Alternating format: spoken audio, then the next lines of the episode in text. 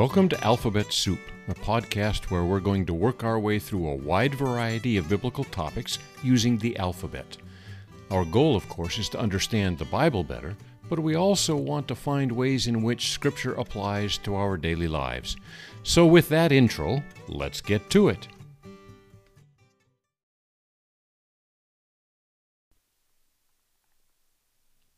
Welcome to the letter F, and as you've probably noticed by the title of this episode, there are two words, forensics and forgiveness. Those two words turn out to be related, and and you'll see that as this episode, these two episodes, uh, progress. The word forensics has to do with the criminal courts, guilt, innocence, and so forth. A lot of us are familiar with that from TV, the forensics files um, crime shows on TV where there's a medical examiner who examines a body for cause of death to determine if a crime has been committed, to see if it's a homicide. There is forensic anthropology. A forensic anthropologist looks at a skeleton and tries to determine cause of death from the evidence just in the skeleton. Is there a hole in the skull? Oh, they that's a homicide. They died by a blunt force trauma to the head or whatever. There's even forensic accounting. In this case, an accountant, someone skilled in both accounting and with knowledge of the law, looks at, let's say, a company's books to see if they were breaking the law, if they were cooking their books, and if some crime has been committed. So the word forensics takes us into the arena of the court and the law and legal and illegal and guilt and penalty and payment and so forth. And that's where we encounter the doctrines related to salvation. There are several words in the New Testament that refer to our salvation in and and picture it from one angle or one perspective or another. For example, justification. Hmm, we haven't got to the letter J yet. Maybe we're going to have to talk about justi- justification. Propitiation is another one. Redemption. These are all words that describe our salvation from some perspective, uh, and and they're complementary. And if you put them all together, you really do get a wonderful and complete picture of uh, how God has worked about to to bring us into relationship with Him. One of the things that's important to realize is that this is what the, uh, theologians call a transactional view of uh, salvation. Let me explain what I mean by transactional in this context. It means that something happened between two parties, and, and it is this transactional aspect between two parties, in this case, God and me, or you, and forensics, this guilt and penalty business, this, this relationship to the law, that helps us understand why the word forensic applies. Because the Bible says our problem is sin, and because of our sin, we carry guilt. We are guilty before God. We have broken His laws, we have violated His holiness. We have, uh, Isaiah 53 says, All we like sheep have gone astray. Um, we have sin that must be paid for. There has to be an accountability. There has to be the penalty for sin, which is death. We've already talked about death, right? Physical death, but here, more importantly, spiritual death, separation from God. That sin that brought that guilt has to be paid for, and the penalty is death. Who is going to make that payment? And the glory of salvation is that God sent his Son, Jesus Christ, to the cross. He who had no sin became sin for us, the Bible says, that we might become the righteousness of God through him. And so this transaction took place, whereby we had the guilt, Christ paid the penalty, and that makes that opens for us a way to reconciliation with God because the sin problem has been removed. Do you get? Uh, do you understand then why this is both uh, forensics? It has to do with guilt in the sight of the law and transaction. It's worth noting here that there is a movement within contemporary evangelicalism to downplay transactional analysis. I have a friend who I think would describe himself in that camp That is to say, he's uncomfortable with this forensics slash transactional view of salvation. He says rather than talk about guilt and payment, which is a negative, uh, negative way to, to approach salvation, he used the analogy in a conversation with me about a cruise ship uh, parked at the docks. And on this cruise ship, there is wonderful food. There are glorious staterooms. There are views. There are there's everything you could possibly want.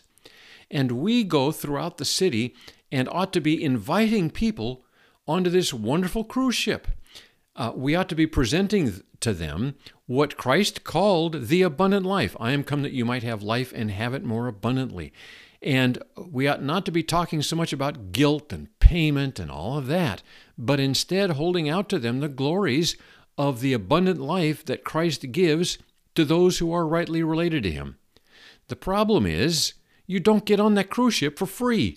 Someone, we are barred from that cruise ship, and someone had to pay the price to get us there, and that was Jesus Christ who took away our sins by paying for them on the cross, and that's what allows us. Now, to be sure, there is something to be said for when we present the gospel for talking about the abundant life. Uh, any ask anybody who is a child of God, and they'll tell you, "Boy, is that an improvement on the situation." However, that this transaction where Christ paid the penalty for our sins had to take place in order for us to climb that gangplank and get on that cruise ship. Okay, this then, this concept of uh, transactional salvation and uh, forensics, that there is guilt and that the penalty has to be paid, this takes us to the word forgiveness. The Bible says, and we're going to look at some verses in a little bit, the Bible says that God forgave us all our sins. I grew up in Seattle. I grew up in a fascinating uh, community on the northwest uh, corner of Seattle called Ballard. Ballard was settled by Scandinavian immigrants. I think when I grew up there, probably 80% of the residents of Ballard were either from Sweden or Norway. I attended a church in Ballard in which I heard songs sung in Swedish and Norwegian, and there were lots of older people who spoke with thick Scandinavian accents. And, and, and everybody had names like Olson and Bjorn and just a whole. I Ballard High School, our high school yell ended, "Yah, sure you betcha." Um, now, Ballard has become this chic place to live where houses are ridiculously expensive and it has lost its Scandinavian heritage. But it was truly an ethnic neighborhood. And and so we had a lot of expressions, oofta. Maybe some of you have heard that. It doesn't translate into English. Oofta. It's a it's just it's like a heavy sigh that is verbalized. It expresses frustration and exasperation and just kind of an I give up. I don't know if if this is unique to Ballard because in various parts of the country I have heard variations. But when we were playing tag um, on, on the alley that ran between the two streets, and all the kids would meet out in the alley and we'd play games. And sometimes we'd play this sort of bizarre baseball game. Sometimes we played tag. And sometimes we played hide and seek. And let's say we're playing hide and seek and somebody's hiding in a trash can and somebody else in the corner behind the fence, but it's lunchtime. Or the person who is it just gives up and what do they shout to let everybody know that they don't that they can come out of hiding without being tagged? At least in our neighborhood in Ballard, we shouted "Ollie Ollie oxen free." Now, like I've said, I've I've mentioned that in, in various churches and gotten various regional differences. And I don't know if it has if Ollie Ollie oxen free has any connection to our Scandinavian heritage, but but there it was. And unfortunately, too many people have that view of God's forgiveness of our sins. God just, because He loves us, because He's good and gracious and loves us, He says, in effect, Ollie, ollie, oxen free. You can come to heaven without any fear of penalty of getting tagged because I'm a good God and I'm gracious and I love you and therefore come on in. And that is not true. And the Bible makes it clear that is not true. And this is where we bring in this transactional analysis and forensics. There is, in fact, a very real guilt. We are all guilty. Uh, the Bible makes that very clear. We have all sinned, Romans says, and fallen short of God's glory. And the Bible says that the penalty for that sin is death. In the day that you eat thereof, you shall surely die. And they did. They were instantly separated from God, and they knew that. And that's why they hid in the garden, because they knew they were now under God's judgment. And God didn't just say, Oh, listen, I love you, ollie, ollie, oxen free, or whatever it, that they said in that neighborhood. There had to be a payment the the uh, the word for forgiveness, the Greek word for forgiveness is aphiemi. That's the verb form, and it means to send away. It means that something, whether it's a debt or whatever it is, is sent away. And that, in this case, then, our sins are sent away. That, that Greek word aphiemi is translated in the New Testament is translated forgiveness, our guilt is sent away, but it can only be sent away because the price was paid. That's the only way that God can, can send away our guilt. See, here's the forensic part is by making sure that the penalty has been paid. And it is Jesus Christ that paid that penalty. Ephesians chapter 1 verse 7 in him we have redemption through his blood, the forgiveness, the sending away of sins according to the riches of his grace. Colossians 1:14 In whom we have redemption, the forgiveness of sins, the sending away of sins. Hebrews 9:22 Listen to this. This is golden. Without the shedding of blood, there is no forgiveness of sins. You see, that's that forensic, that's that transactional part. We have guilt. And the and the Bible makes clear, God made makes clear that the penalty for sin is death. Therefore, without the shedding of blood, that debt is not paid. And it is it is right and just that I should pay the debt for my own sins. Hey, uh, I don't know when you're listening to this, but as I'm recording it, we are not that far uh, removed from the Student Loan Forgiveness Act that currently President Biden signed into effect with an executive order, if I recall correctly. Um, God can't just forgive our sins like Ollie Ollie Oxenfree and issue an executive order and forgive our debt. That debt has to be paid. Without the shedding of blood, without death, there is no sending away, there is no forgiveness of sins. That's why at the Last Supper in Matthew 26 28, Christ said, referring to the cup of wine, This is the blood of the covenant which is poured out for many for the forgiveness of sins. It is his blood. You see, what he did is he paid my debt. He paid your debt. Without the shedding of blood, there's no forgiveness of sins. And Christ said, This is the my blood which is poured out for the forgiveness of your sins. This was pictured in the Old Testament sacrificial system. That's why the lamb or the goat was offered. If you read in Leviticus chapter 1 over and over and over, it's a wonderful chapter. You should go back. It goes into chapter 2 if I remember correctly. You should go back and underline what happens.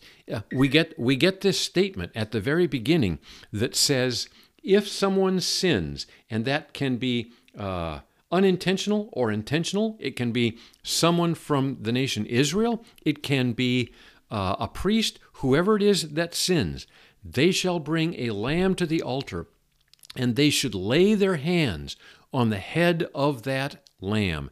And that's the phrase that in my Bible I understand. With my four color pen, I underlined it. I'm sorry, I underlined it in red. They lay their hands on the head of the animal. And you know what the next line is? And then the animal is slaughtered. And I love the use, I don't love it, but I am impressed with the use of that word slaughtered. What was the point of the sinner laying his hands on the head of the lamb? That is transmission. That is a, a physical uh, demonstration of my sins are taken from me and placed on this lamb, which is innocent of sins, and then that lamb is slaughtered. They pay the penalty for my sins, which are commuted to them, and then they are slaughtered for my sins. The problem is, as, as Hebrews tells us, the blood of bulls and goats and animal sacrifice cannot take away the sins of the world. It can't pay the penalty. Only another human can pay the penalty. And that's why Christ came as a human, as the God man, as God incarnate, and lived without sin. Even Pilate said, I find no fault in this man. And then he went to the cross and he paid the penalty for my sins. Now, those sins are taken away, they're removed from my account if someone had, if, if I, I didn't, but let's say I had had student debt and someone had paid that debt for me, then I would be cleared of that debt. It would be sent away, it would be removed from my account. That is exactly what Christ did. And again, that's why we use the word forensics and forgiveness when describing our salvation. 2 Peter 2.24. Um, he bore our sins in His own body on the tree, that we, being dead to sins, might live to righteousness. By His wounds we have been healed. And so, we are forgiven not because God is gracious and just says, okay, listen, it's all good, we'll forget about it. We are forgiven. Our guilt is sent away because the penalty was paid, and it was paid by Christ. I don't know how they could have built all of that into the word forgiveness. We don't have a word in English like aphiemi. We don't have a word that describes the satisfaction of a payment. The closest we can come in English is propitiation, and that is a word that almost nobody understands anymore. It's only used two or three times in the New Testament the word propitiation, the Greek word that is translated propitiation. One of them is in 1 John 2 2. He is our propitiation. That is to say, He is the one who satisfies the debt, the wrath of God that is supposed to be poured out on the sinner. And Christ stepped in, paid the penalty for our sin, and assuaged, propitiated God uh, and turned aside his wrath now that the debt is paid and we are forgiven. So, that's what we mean when we talk about forgiveness and salvation. We've been talking about the Greek word forgive. The word forgiveness occurs in the Old Testament too, but but um, its fullest expression regarding salvation is found in the New Testament, and that's why I focused on that. The verb to forgive occurs 133 plus or minus, depending on 133 times in the New Testament. So you can see it's a pretty important part of our uh, concept of salvation, what the Bible teaches us. That said, Psalm 103 is wonderful in this regard, and once we've seen what it means in the New Testament, that is to say, that there's a transaction that took place whereby Christ paid the penalty for our sins, we go back and read Psalm 103 with maybe a little different perspective. Maybe you'll recognize these verses. Verse 2 Bless the Lord, O my soul, and forget not all his benefits, who forgives all your iniquity and, and heals all your diseases. And so, again, then, when we read, He forgives all our iniquity, it doesn't mean that he just set all the, oxen free. Uh, down to verse 10 He does not deal with us according to our sins, nor repay us according to our iniquities. Do you know why he doesn't deal with us according to our sins? Because he dealt with his Son according to our sins. Verse 11 For as high as the heavens are above the earth, so great is his steadfast love towards those who fear him. As far as the east is from the west, so far does he remove our transgressions from us. There's the concept of aphiemi. This is written in Hebrew, so you don't get that that uh, Greek word here. But in terms of sending them away, which is what the word aphiemi literally means, as far as the east is from the west, so far does he remove our transgressions from us. As a father shows compassion to his children, so the Lord shows compassion to those who fear him, for he knows our frame and he remembers that we are dust. And so that God deals with us with compassion and with grace and forgives us, sends away our guilt, forensics, sends away our guilt, happens because he sent his Son to pay the penalty that accrued to us, and his Son was our substitute. And it is on that basis that he can forgive us, that he can send our guilt away. It is with this understanding, then, of God's forgiveness in Christ that we can go to a passage like Ephesians chapter 4 verse 32. Be kind to one another, tender-hearted, forgiving one another as God in Christ forgave you. You see that? We are to forgive one another as God in Christ forgave us. Now, now I, I hope we read that phrase as God in Christ forgave us as the substitutionary atonement, as Christ paying for our guilt. Then it is, the Bible says, incumbent upon us to forgive those who sin against us. And so, in our uh, part B, we're going to take a look at the human side of forgiveness and how and when we forgive others.